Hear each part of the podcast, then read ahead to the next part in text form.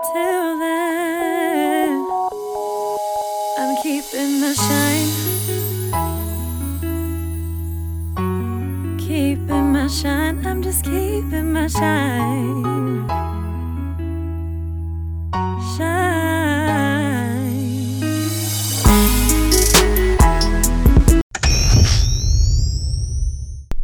Track Guide, Cross the Streams podcast. Kip Ione here with you. Uh, my co host and co founder, Kane, is not with me again for this 40 series. 40 series is kind of my my little uh, invention when I turned 40 on June 17th. Decided to celebrate it by doing one of my favorite things, making lists. Uh, and th- those of you that know me, whether it's in coaching, personally, in work, and homework back in school, I love lists. I love categorizing things, listing things, ranking things, or uh, arguing about things. So 40 series is a dual project of mine. You can read the lists of the categories I'm using. Like last week when we launched 40 series, we did my favorite, most memorable games of my team. So like the 1993 NFC Championship game for my Cowboys, or the Lakers winning the title in 2000 with Shaq and Kobe. Those type of games are on my are written as a list uh, with some explanations in a Medium article f- for you guys on my Medium account. Uh, but then the audible explanation on our Cross the Streams podcast and the 40 series episodes. This week, excited. This one, it really took me down a lot of rabbit holes, which I'll explain later in the pod. But on Medium, you can read 40 Series Part 2 video games. Uh, and then you're going to hear here later, once we get started on this episode, 40 Series video games throughout my life have been a staple. This is not because I live in my mom's basement still and only play video games, but I'm not going to lie to you, I put in hours. And so I wanted to go back through from the start of video games through where I'm at today, still playing video games, um, even though I'm 40 years old with three children, a beautiful wife, a full time job, a program to run. Uh, but that's the subject today. Uh, we'll hope to get Kane later this week. I'm going down to Vegas to celebrate my 40th with some close friends and my brother. Uh, so we hope to get a pod back together, him and I. It won't be a 40 series, it'll be something we come up with and get that back and posted. But appreciate everybody reading the 40 series over on my Medium and listening here. Here we go. 40 series is back. Kip Ione coming to you about two, three, two and a half weeks into being 40 years old. Feel great. Uh, wanted to continue. Put on my Google calendar that every Sunday I'm writing the Medium article format for my 40 series, whatever segment of lists I'm making. And then on Monday nights, like tonight, July 1st, once my kids go to bed, I'm taping uh, the 40 series episode solo. And I got to tell you, like, just if you listened last week, it's different doing this podcast thing solo. I got a lot of respect for guys that like do have the radio shows or solo podcasters like you know Colin Cowherd obviously comes to mind as a guy that I've always listened to even when he was on uh, radio here in Portland, Oregon, moved to ESPN and now is on Fox Sports One and is the number one radio guy for Spock for uh, sports talk show. I don't know how he does three hours. I know he has co-hosts and they interject some things and he has guests, but just talking yourself for a long time, even for people like us that like to hear our own voice, that's hard. Uh, so last week was about 38 minutes, I think I went talking about the first 40 series, uh, my favorite teams' games, and had great feedback from people about it. People asking, Kip, how the Lakers drop off the face of the earth, and suddenly it was the Nuggets and the Cavs and the Blazers. Where is your loyalty? And as I explained in the pod, there ain't no loyalty to teams anymore. It's the players. Wherever LeBron and Dame Lillard are, that's where Kip is. But that was a lot of fun. I would say this week's edition of 40 series, uh, talking about video games, this has been awesome for me because in doing this, I've had to, I tried to do the first round of lists for these video games in terms of just off the top of my head list out all the games that I thought that I remembered adamantly playing for hours on end whether when I was little whether it was with friends whether it was now you know I'm playing this uh, I'm playing Injustice 2 at night when the kids are at bed and I got some free time to myself. Um, my 40 years of video gaming I tried to put into a list and that was fun. But then when I had to go back and maybe remember the exact consoles certain games were on, or I had to go back and figure out uh, the exact name of games or check out the cover, the video cover, because that's where my memory took me was the video cover of these games. I found so many YouTube channels of these games where you can find people playing them, and you're immediately like, even if your memory is pretty good, you are taken back, you're transported back to wherever you yourself used to play that game the most. So for a lot of these, man, I could take myself either to the dining room slash arcade center at I's house, 1317 Bitterroot Drive in Billings, Montana, in the 80s and early 90s, playing games. In the blue room downstairs, when our mom and dad finally kicked us out of that main room and made us go down there, shut the door because they were tired of hearing us yelling and screaming at video games or it was in college, like with my roommates in the dorms of Belknap playing Quake, or was in my house 749 when all my teammates and I lived together and we were all addicted to a game I'll talk about later, all the way through Kelly and I's first apartment, our first house, our house now. Seeing people on YouTube play the screenshots or the live video replays of them playing these games from Atari through Xbox One was the best time machine ever. So I'd encourage any of you out there that maybe you don't have the same games on your list as I do, um, but you have games in your mind. Just go to Wikipedia, click, type in list of, and then list the consoles. Let's say you're talking about Sega Genesis. List Sega Genesis games, and you will get every game they ever made. You'll get a screenshot of the games. And then if you YouTube that same game, you're going to get somebody somehow showing you footage of how that game, what it looks like playing it. Not just screenshots, like actual people still playing these games. And that was so much fun. So I highly encourage everyone to go out there and do it. Uh, before we jump in the list, I thought video games really fit in well with the 40 series theme that I'm trying to do um, because it's not it's not to say hey Kip's 40 years are so much cooler or so much better or even so much worse than yours. They're just my 40 and maybe in going through these lists that I'm making, it jogs and jars memories in your head of, of your 40, of your 30, of your 20, of your 50, of your 70, however old you are listening to the podcast it helps you kind of reminisce and see the steps and the little bullet points that kind of led to you being you. Uh, so that's been my whole goal with this. Obviously, it's fun for me for selfish reasons because I get to go down memory lane and and see everything that's kind of contributed to me. Uh, but the video game one I think is really universal. The, the favorite games one is probably more apt to you saying, Kip, I hate your Cowboys. I hate the Notre Dame Fighting Irish. So I'm going to enjoy your list because there's so many losses on there. But this video game one, a lot of you out there listening, our loyal listeners and our, our typical listeners, probably probably at some point in time have been playing these games with me, and I'll, I'll weave some of you into these stories as well. Um, but also, I do want to say I can think of, I'm not sure there's anything else that has really ever truly given me a break and I know we all talk about that a lot. Like all of us, whether it's a break from, you know, I just really need some peace and quiet. I just really need. There's an app I got now called Headspace. If you if you haven't got looked look into it, it's on all the platforms, the Google Play Store, the iTunes Store. Um, it's it's just a meditation app. You start off at like one minute, and you go all the way through 30 minutes of meditations, and they always are sending you a notification if you allow it on your phone that says need some headspace, need some me time. And I know all of us out there strive for that whether it's a break from our job for me it's like a break in the season or if hey you got three kids like we do and you just need a break from the noise of kids even when they're happy you need a break from the noise could be you need a break from your relationship not because you're mad or on the verge of breaking up or anything you just need some space away from that human you share your day to day with and for me, some people I know always say, "Hey, the basket I watch NBA players or, or coaches talk about the, the the break I get. My heaven is always the court." Well, you know, that's that's great. If it's the court, the field, that's awesome. More power to you. For me, a person that lives and breathes basketball, my life has been basketball. The court was never a break. The court was fun. Don't get me wrong. The, the court was maybe a release is accurate, but a break where my brain truly stops working, no way. And if you know Kip, you know Kip's on hashtag Team Worry, uh, and the court's just another place of worrying. Now, when I was playing, maybe it was a little different because as an athlete, um, you know, you get more engrossed in the competition. But even then, you know, I knew every tiebreaker scenario we needed when I was a senior in college to make the the, the our conference tournament in the right spot. I knew, you know, odds or records and stats of opponents coming in when we were playing high school through college. There was always still your brain working. And as a coach, the court isn't a, isn't a break from anything. The, co- the it's actually work you enjoy. Don't get me wrong. It's not like I'm going to be a head coach every day and I go to practice miserable. I love it, but it's not a break.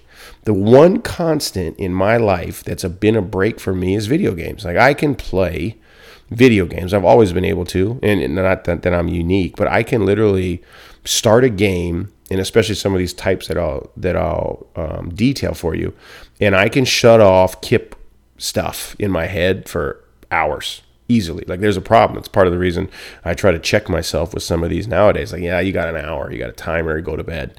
Because I will just go. Whether it's trying to, uh, like I'll de- detail in this, win a season in a sports game, conquer a level, beat an opponent in a fighting game, grab more achievements in like an action adventure role playing game, I can definitely lose time in day um, and that's a good thing, though, I think, because it does. It is one of the few times I'm not thinking about the recruit that we're supposed to text. I'm not thinking about the film I didn't get done. I'm not thinking about the, the kid's dentist appointment to school, to the drop off of the third at practice, to the next day's schedule. It is actually one of the few times my brain's not off. Obviously, I'm not asleep, but I'm not doing the worry. So this has been a lot of fun, and, and the, these games have absolutely helped shape me and I think kept me pretty even keel throughout the time. I know other people have other adult versions of escapes. Um, not that I haven't enjoyed a beverage or two, but I definitely think video games have been the one constant. So uh, before I ramble on too much about the, the vital nature of video games in my life, uh, let's dive into the list. And I, I started the list, and the list itself is not like, hey, number 40 is the 40 best game I've ever played, and number one is the number one best. I just went chronological and on consoles. Because if you're like me, born, say, let's take you, I'm born 79, so you're, if you're 76 through 85, you were lucky enough to kind of go through the golden age and modernization of video gaming and you did it through not just ages and stages of your life but you did it through the the advancement and the maturity of consoles. So for me number 40 through 35 is all on the atari. Uh, and if you take a look at the podcast graphic uh, that we put up for the image you'll see the atari is one of the ones i put on there because i know a lot of you out there had an atari and when you had the Atari, when you were a kid, I want you to put yourself in that, you know, six to nine year old age range. The Atari was the sickest thing you had ever seen. Live images or going to games or watching stuff on TV, even movies, they held nothing to that, to at the time what you thought was sick graphics. But now you go back and watch YouTube, and I've got stuff listed on here like Space Invaders, Demon Attack, Missile Command, Pitfall. If you just go YouTube it and look at I don't even I mean I might misspoke, misspoke uh, misspeak and say 8-bit graphic. I mean it looks like 0.8 bit graphics of what we were playing. I really want to focus on 40, 39 and 38 on my list. Atari football, Atari Super Challenge football. Um, those two games, Kane can attest to this, and maybe in Vegas we'll get to talk about either on the pod or just sitting by the pool. Um, those two games we played religiously, and it is like three on three football. I think Atari football is three on three on the t- on the game. In Super Challenge football might be six on six.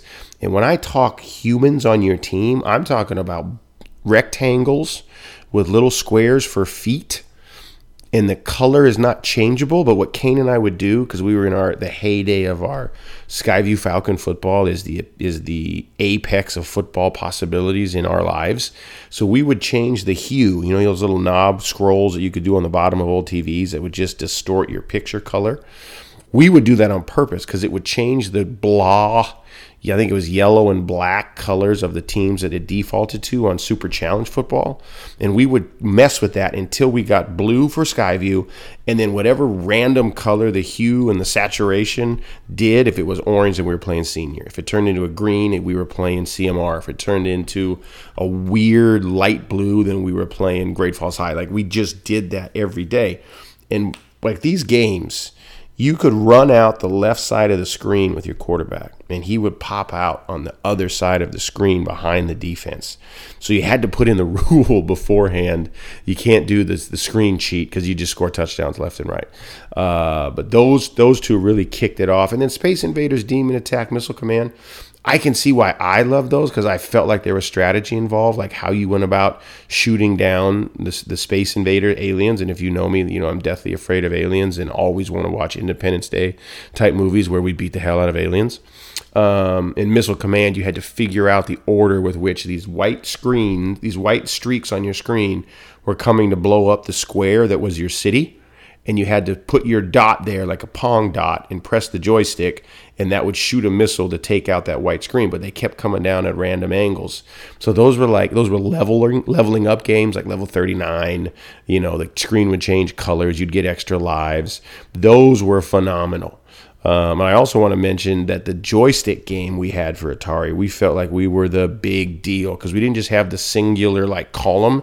We had like the F-15 fighter pilot joystick for the cockpit that had like the trigger pull, and we had two of those, and then one of them broke, and we fought like dogs over that one. It was like I'm not gonna play if I don't get to be the good joystick. And then the other joystick worked just fine. But if you didn't have the fighter pilot cockpit nozzle, whatever you call it, that was like you're not playing that day. Um, as we scroll down, we move into the Nintendo Entertainment System, the, the Nintendo, that one you guys all know, the classic 16-bit. Or no, it probably wasn't even 16-bit. Um, that's a good thing I linked in my Medium article. Uh, if you go over there, I found um, on history.com of all places you know you think of history.com is world war one world war two you know civil rights movement something important they've got a history of video games an entire article i linked it there for you guys if you go over to my medium account um, and you can find out what the bit like the bit graphics um, how it uh, evolved because i'm going to say it wrong on here. Um, but before i jump in there there was a on number 34 i had listed for the pc my buddy steve baker an old neighbor of mine, one of my early childhood best friends, he had a computer. And by computer, like nowadays, it's basically barely runs more power than a calculator. But at the time, it was state of the art. And it had the floppy disks. And he had a game called, I'm going to say this wrong too, anybody has Navy family members out there, I apologize. It's called Gato or Gato, G A T O in all caps, class submarine. And all you would do on there is you would go, you would read these reports, and then you would go hunt these ships in the submarine. So we would post up his his mom and dad had an office where the computer was, but you could turn the lights off and we'd put you know different desks and stuff all around us so it felt like we were really in the submarine. And then we would just there'd be a first mate and a captain and be your turn to press the x button to shoot the torpedoes. And either you sunk these ships or they sunk you. And we that game was half the reason i did sleepovers. That and betty baker's maple bars were unheard of. And that was well worth sleeping over at baker's house to play Gato and get the maple bars in the morning um, anyway, number 33 through 20, 20, 22, actually, 33 through 22 is all Nintendo. And Kane and I were probably, man, I would say two or three years behind everybody else. So we got, I remember this from Kane's godparents, they, they gave us their son, Tyler, his Atari when he got a Nintendo. And when we got the Atari, it was like, yeah, we're in the big time. But everybody else was playing Super Mario Brothers on Nintendo, but we were just getting Ataris. Then when he got tired of the Nintendo, we got that and he moved on to Genesis or whatever else it was. But so when we got our Nintendo, man, it was like mom and dad, they must have they really worked some magic to pay the $85 whatever it was Nintendo was charging then. But those games like Nintendo was the start of, you know, true this is a problem, boys. You probably should go outside instead of playing these games. Started with Tecmo Bowl. Kane was always better at Super Mario Brothers and like those those adventure games. He could do it. Like my wife is better at Mario Brothers on Wii. My son is good at it. My daughter and I are terrible. Like I cannot jump on top of the marshmallow marsh the mushroom guy when you're supposed to. I can't time the flow when you're Mario and you're swimming. I can't time the buttons. I mean, it's embarrassing. But everybody played it, so I had to watch people play. Like I've watched hours and hours of people dominating Mario, Super Mario Brothers on Nintendo, going through little tunnels and leveling up. And I've watched it, and every time I like, Kip, you want to play? Nah, nah. When are we playing Tecmo Bowl or Super Tecmo Bowl?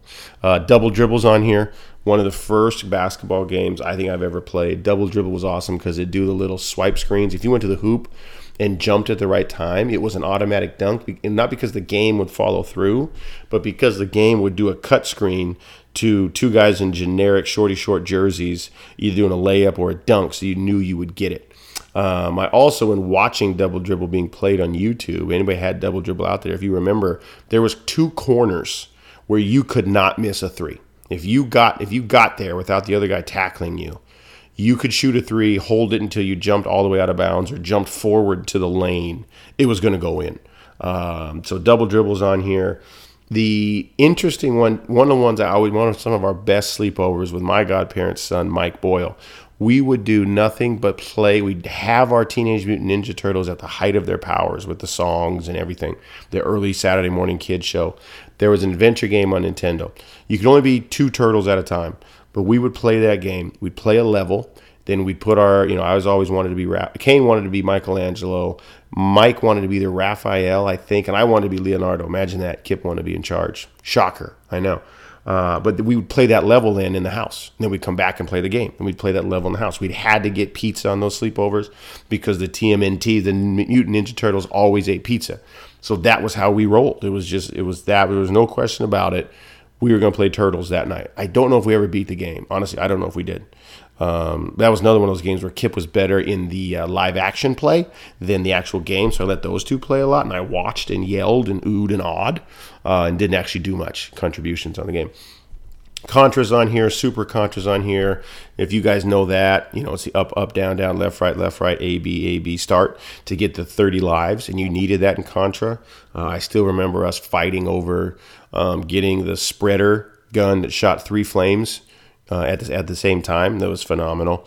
Um, Little League Baseball's on here, and I mentioned that one. It's at number 25 on my list just because I'm pretty sure Kane and I talked about it season one of the podcast. Just I don't know what the segment was that we were doing, but that game is. In, I think we played that game so much it died. Like we probably did the old blow blowing the Nintendo cartridge trick so many times to get it to restart and restart its life, rejuvenate it that cartridge was probably paper thin, destroyed by the time we were done with it. I was Texas. I think Kane was California all the time, and we just we played that thing nonstop. One on here that's not quite chronological. Battletoads and Double Dragons is at 28 for me. But that was my freshman year of college. I know. Okay, what are you talking about? Nintendo was when you were like 9 and 10, 11 years old. I know. But in college, a person next door to my roommate and I's, Scotty Furukawa and I's room, a, a, a, girl next door, she had a Nintendo, like an old Nintendo that worked, and she had Battletoads and Double Dragons. And my teammate and I, Nick Lubicic, we remembered this game. So we would go, and we were bastards for this. We go over there, knock on the door. Hey, how you doing? I'm gonna make up her name, Sally. How are you, Sally? Great to see you. Hey, uh, you got plans for the evening? Because if you don't, if you're going out, could we just sit in your room and play this game? And being the great, nice human she was, she always said yes. So we'd be in this poor girl and her roommate. They'd go out and do whatever for the evening, and we'd be in their room playing this video game until we beat it. I mean, we're 19 years old, freshmen on the basketball team, not going to parties, not doing anything remotely fun besides, in our minds, Battle Toads and Double Dragons. Uh, a weird one on there's Castlevania. That's one of the first games I remember watching people play. Narc is on here at number 23. If you remember Narc, Narc was like one of the beginnings of video games are destroying the youth of America because Narc, you were two uh, federal agents going after drug dealers. And by going after, you were investigating nothing. You were in full riot gear. You had billy clubs and guns, and you went after streakers, guys literally wearing trench coats that would streak, drug dealers. You got hit with needles uh, there was prostitutes in the game, and you just killed everyone, and everyone's bodies exploded. Like there was body parts laying around. There was you got points for sacks of cocaine you busted, for arrests you made, but you didn't want to arrest because they weren't as worth as many points as kills. So if you remember Narc, it started off in the arcades and then made its way to Nintendo. We had Narc. Our mom had no idea what it was. She saw it we got banned from it for a couple weeks, and then she finally just said, "You know what? You guys watch Hamburger Hill and Born on the Fourth of July. I mean, what what are we doing? You might as well play the video game." Um, finally, on there, everybody knows Mike Tyson's Punch Out. I mean, that's who didn't play it. Although I would say I probably was better at it when it was out on the re-released versions uh, later on, when you could play it on in the modern times. But it was it was still that version of Punch Out. Before we jump into 21 through uh, 15 on here, I do want to say that it's a weird progression because the growth and the like the re, the birth of the video game, the home gaming consoles was the death of the arcades. And the arcades, Kane and I and my buddies, we loved the arcades. Like everyone wanted to have their birthday party when we were in elementary school at Rimrock Mall, Rimrock Malls, Rimrock Malls. That's a lot to say, right? Tongue twister. Rimrock Malls, Aladdin's Castle. Because if you went to Aladdin's Castle and you got your own room, you got your own cake, and then everybody at the party got a fat roll like the banks still get of quarters. And I mean, they were tokens, right? So you would, and you were just listen. Everything was still twenty five cents a game, or the good games, the new games, were fifty cents a game, not the three fifty it costs now. Um, but Aladdin's Castle was the place to be. And then eventually that closed, and the tilt opened up at the other end of the mall. And the tilt is where, when Mortal Kombat came out and Street Fighter came out, everybody was playing those games at the arcade. So if my mom wanted to go to the mall, we were like, yeah, we're in. You go to J.C. Penney, Montgomery Ward, wherever the hell it is you gotta go.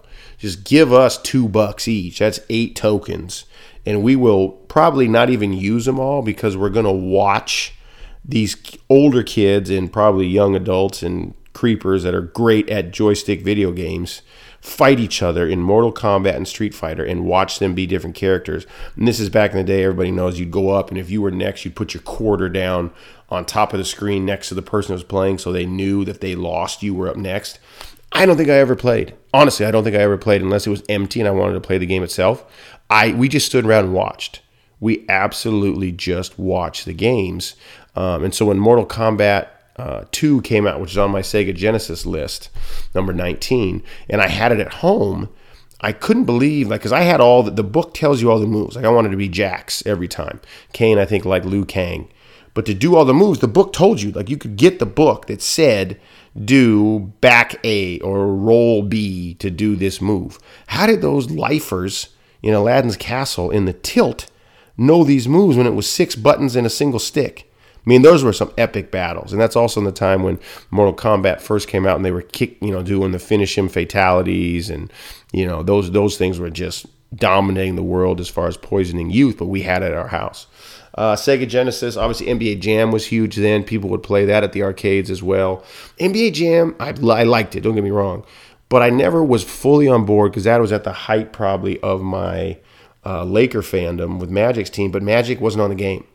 So it was James Worthy and Vlade freaking Divac. And if you were a Laker fan then, there was nothing worse than having Vlade Divac as the representative. I would have taken Sedale Threatt for God's sake. Um, but, but Magic was out, you know, when he got uh, when he made his announcement, his first retirement. So I I couldn't I couldn't play the game, and nobody wanted to play the game because I don't think Jordan was on the first edition either. Later editions, I mean, there was phenomenal editions of, of an NBA Jam.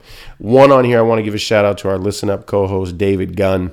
NBA Live 95 is on here. And NBA Live was the five on first five on five game that I can remember on the Genesis. That's at number 20 on my list, where you could be any of the teams in the NBA, and they had up to about eight of the real players.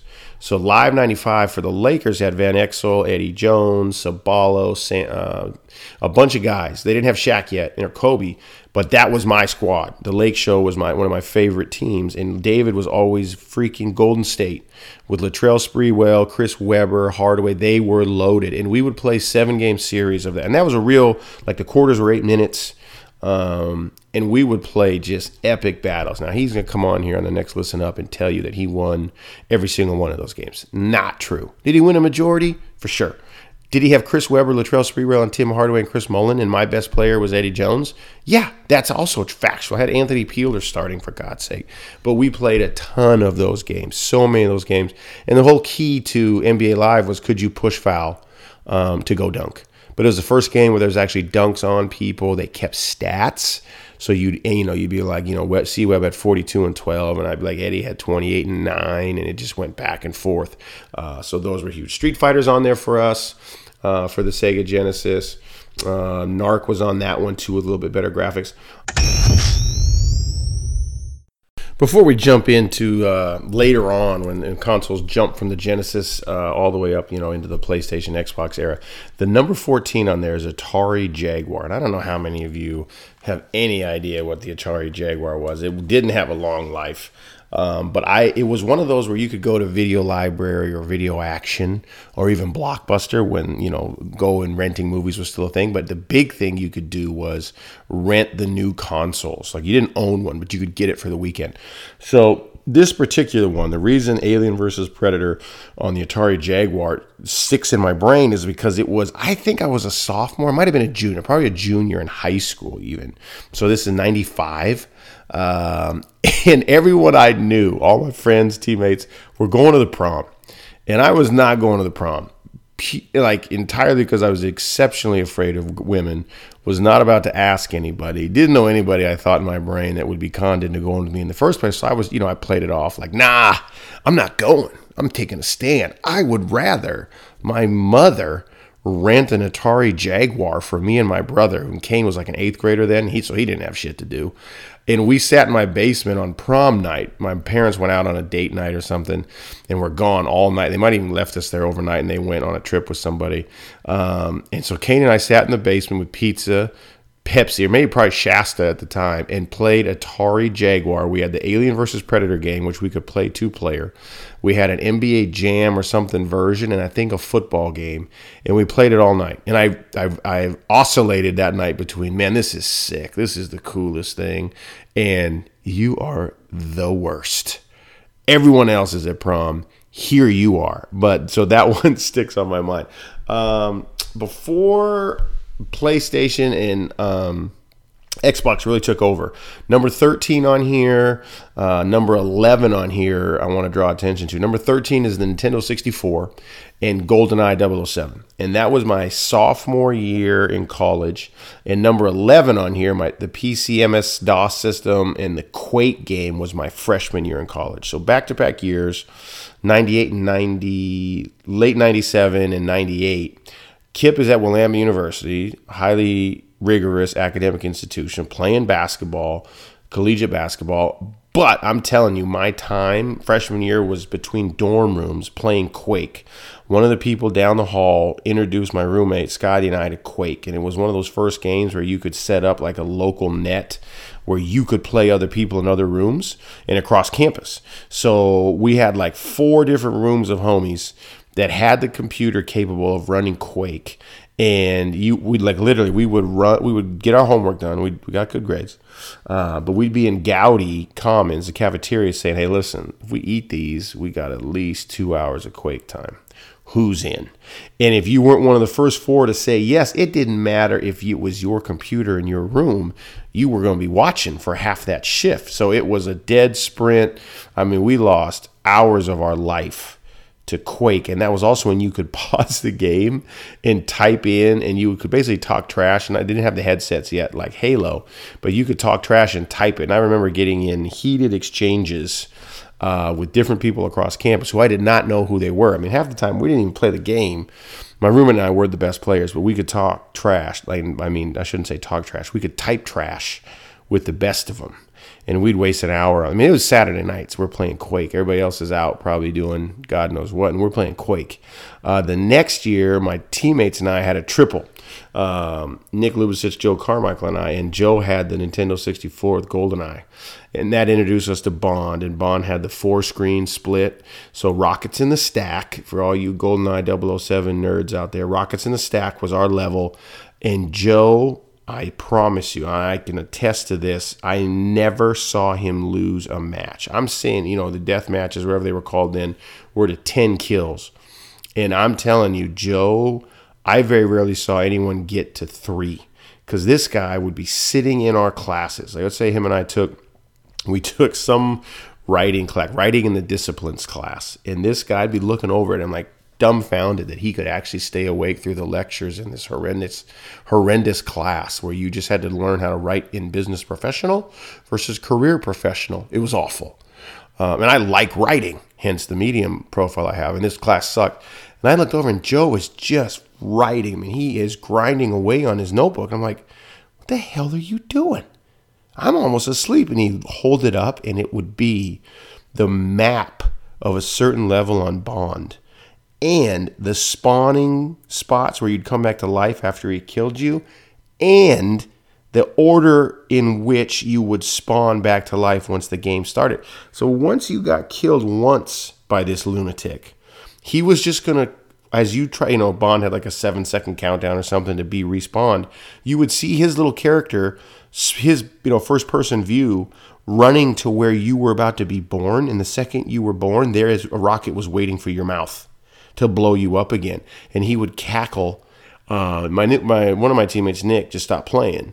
Uh, I kept trying. I think I got one time to seven and got lucky, and he I still lost, but I got the seven kills. Um, but I've I've never seen the man lose. Like if there was a Bond tournament, like you know League of Legends now, and all the different ways you can play. If there was a 007, he would have been a first team All American, first round draft pick because the guy was un, unstoppable. Um, uh, also in there, number 10, the Sega Dreamcast. Short lived. Uh, never could break into the PlayStation and the Xbox market, but NFL 2K. that was the first you could play obviously any team. It was a season game, but so our house we had seven roommates total in one house. Five of us were on the hoop team. Uh, two, one baseball roommate, and another one my roommate from college, Scotty. And we bought this game and we started a season. And it was a 16 game NFL season. All of us had our favorite teams, and luckily there was real no there really wasn't really any crossover in the house in terms of favorite team. So I had the Cowboys. Nobody else liked the Cowboys. Carmichael had the 49ers. Um, Bauer had, John Bauer had the Redskins. Jason Searle had the Tampa Bay Buccaneers. Scotty had the Washington. Uh, oh no, John Bauer had the Packers. Scotty had the Washington Redskins. Carmichael had the Jacksonville Jaguars, I think, at one point. Lubicic had the Vikings. But we played a whole season um, multiple times, and it was like scheduled. It would post on our chores board in the big in the kitchen where we wrote down who had to do what. There was also the game and the setting and the time for the kickoffs. I mean, it got real, real fast in there. Carmichael was doing things like putting Carnell Lake, if you can remember him, he was an all pro safety. He was playing him at tight end. He was unguardable at tight end. He was just doing Carmichael things. Uh, games would get heated, loud. Downey reset a season one year because his team was out of contention. He was sick of being out of contention, eliminated from the playoffs. So he just pulled the, oh, guys, guess what? The season's gone. I mean, he was almost dead to us uh, from that time on. Um, I did make it to the Super Bowl that year, lost to Carmichael with the Cowboys. I was the Cowboys, he was uh, the freaking Jaguars in Carnell Lake. Um, but 2K, I wrote a paper for nonfiction, my non nonfiction writing class I took at Willamette uh, with Professor Long, who's now the, the provost, I think, at, at, Willamette, Carol Long. And I wrote a paper, got an A, and she didn't give out easy A's, man. She gave me some B's on some papers that still pissed me off.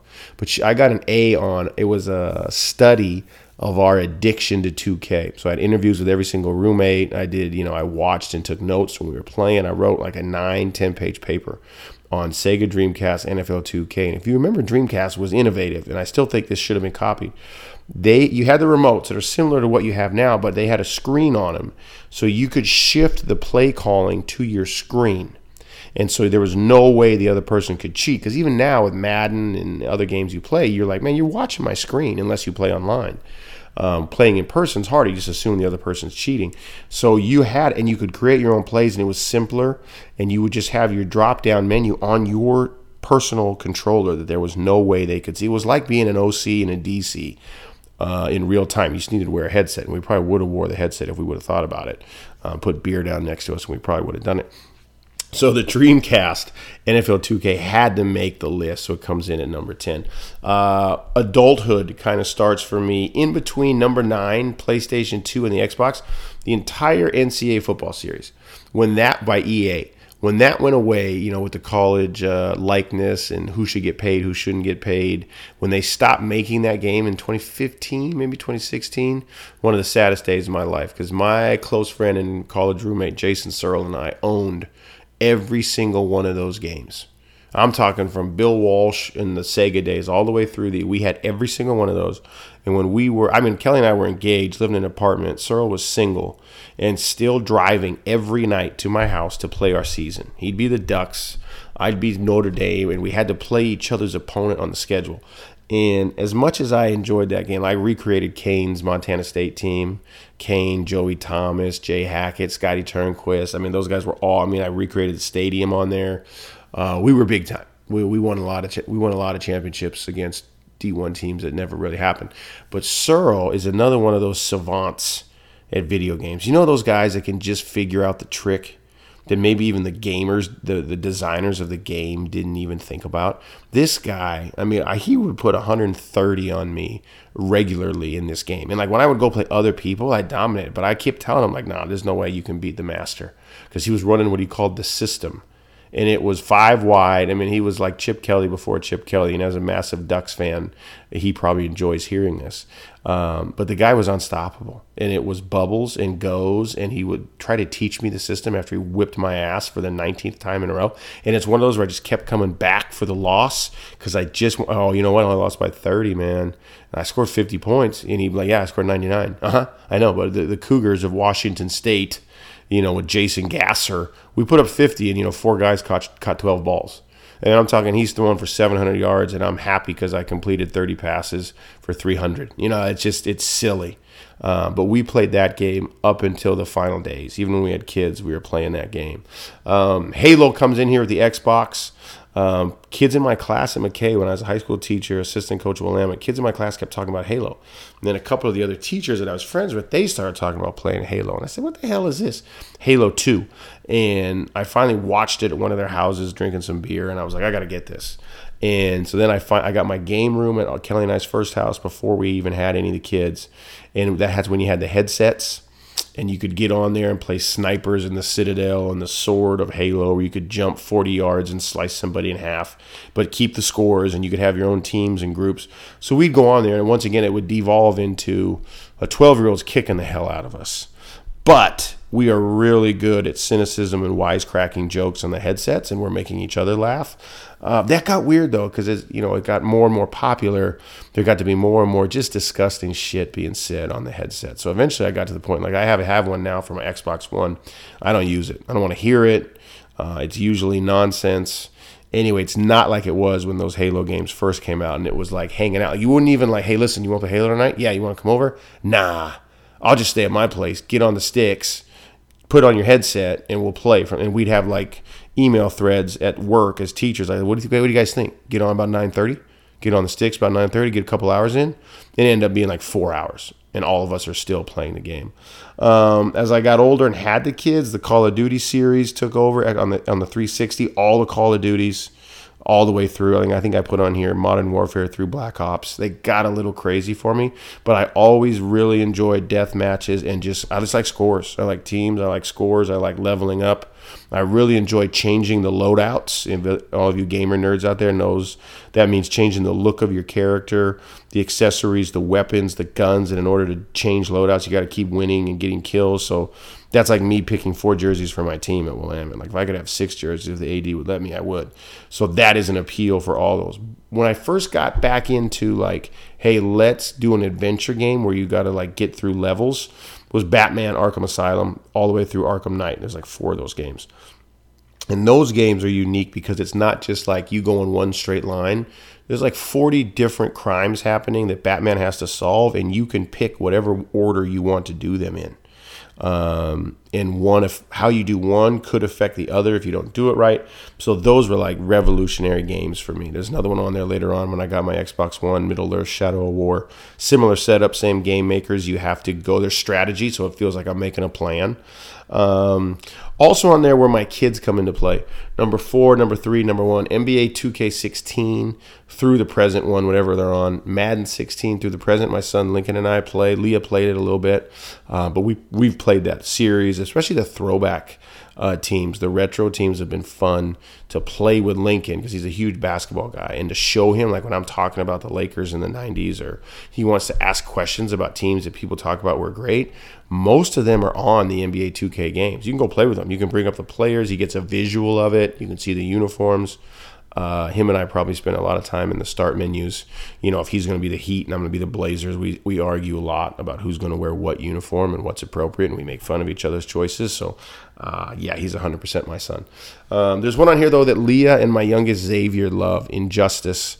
Uh, Gods Among Us and Injustice 2. So that's the DC Comics. Everybody listening, newsflash, shocker, Kip's a comic nerd, but this game allows you to play like Green Lantern fighting Wonder Woman and bad guys. It's but it's not a level game; it's a fighter game. You can fight people online. You can fight it yourself. Leah is not a huge comic fan, but she likes the game. She likes to change the characters' outfits. She likes to kind of she plays this a lot with me.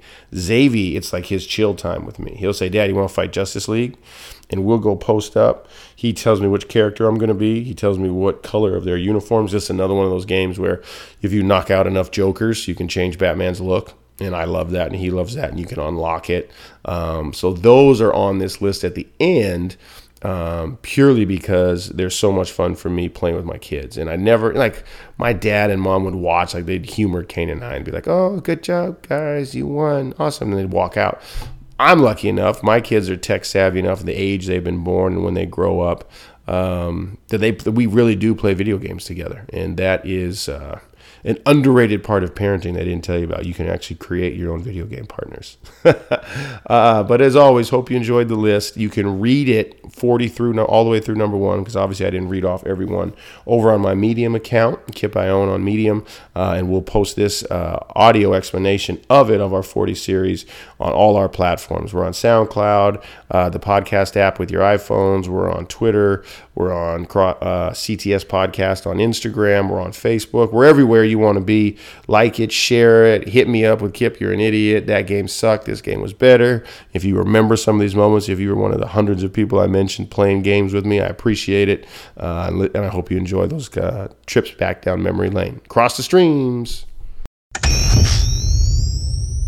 Content reminder the opinions expressed on the Cross the Streams podcast are those of the host and the guests alone and do not reflect the opinions of the institutions, universities, or businesses that employ the hosts or the guests.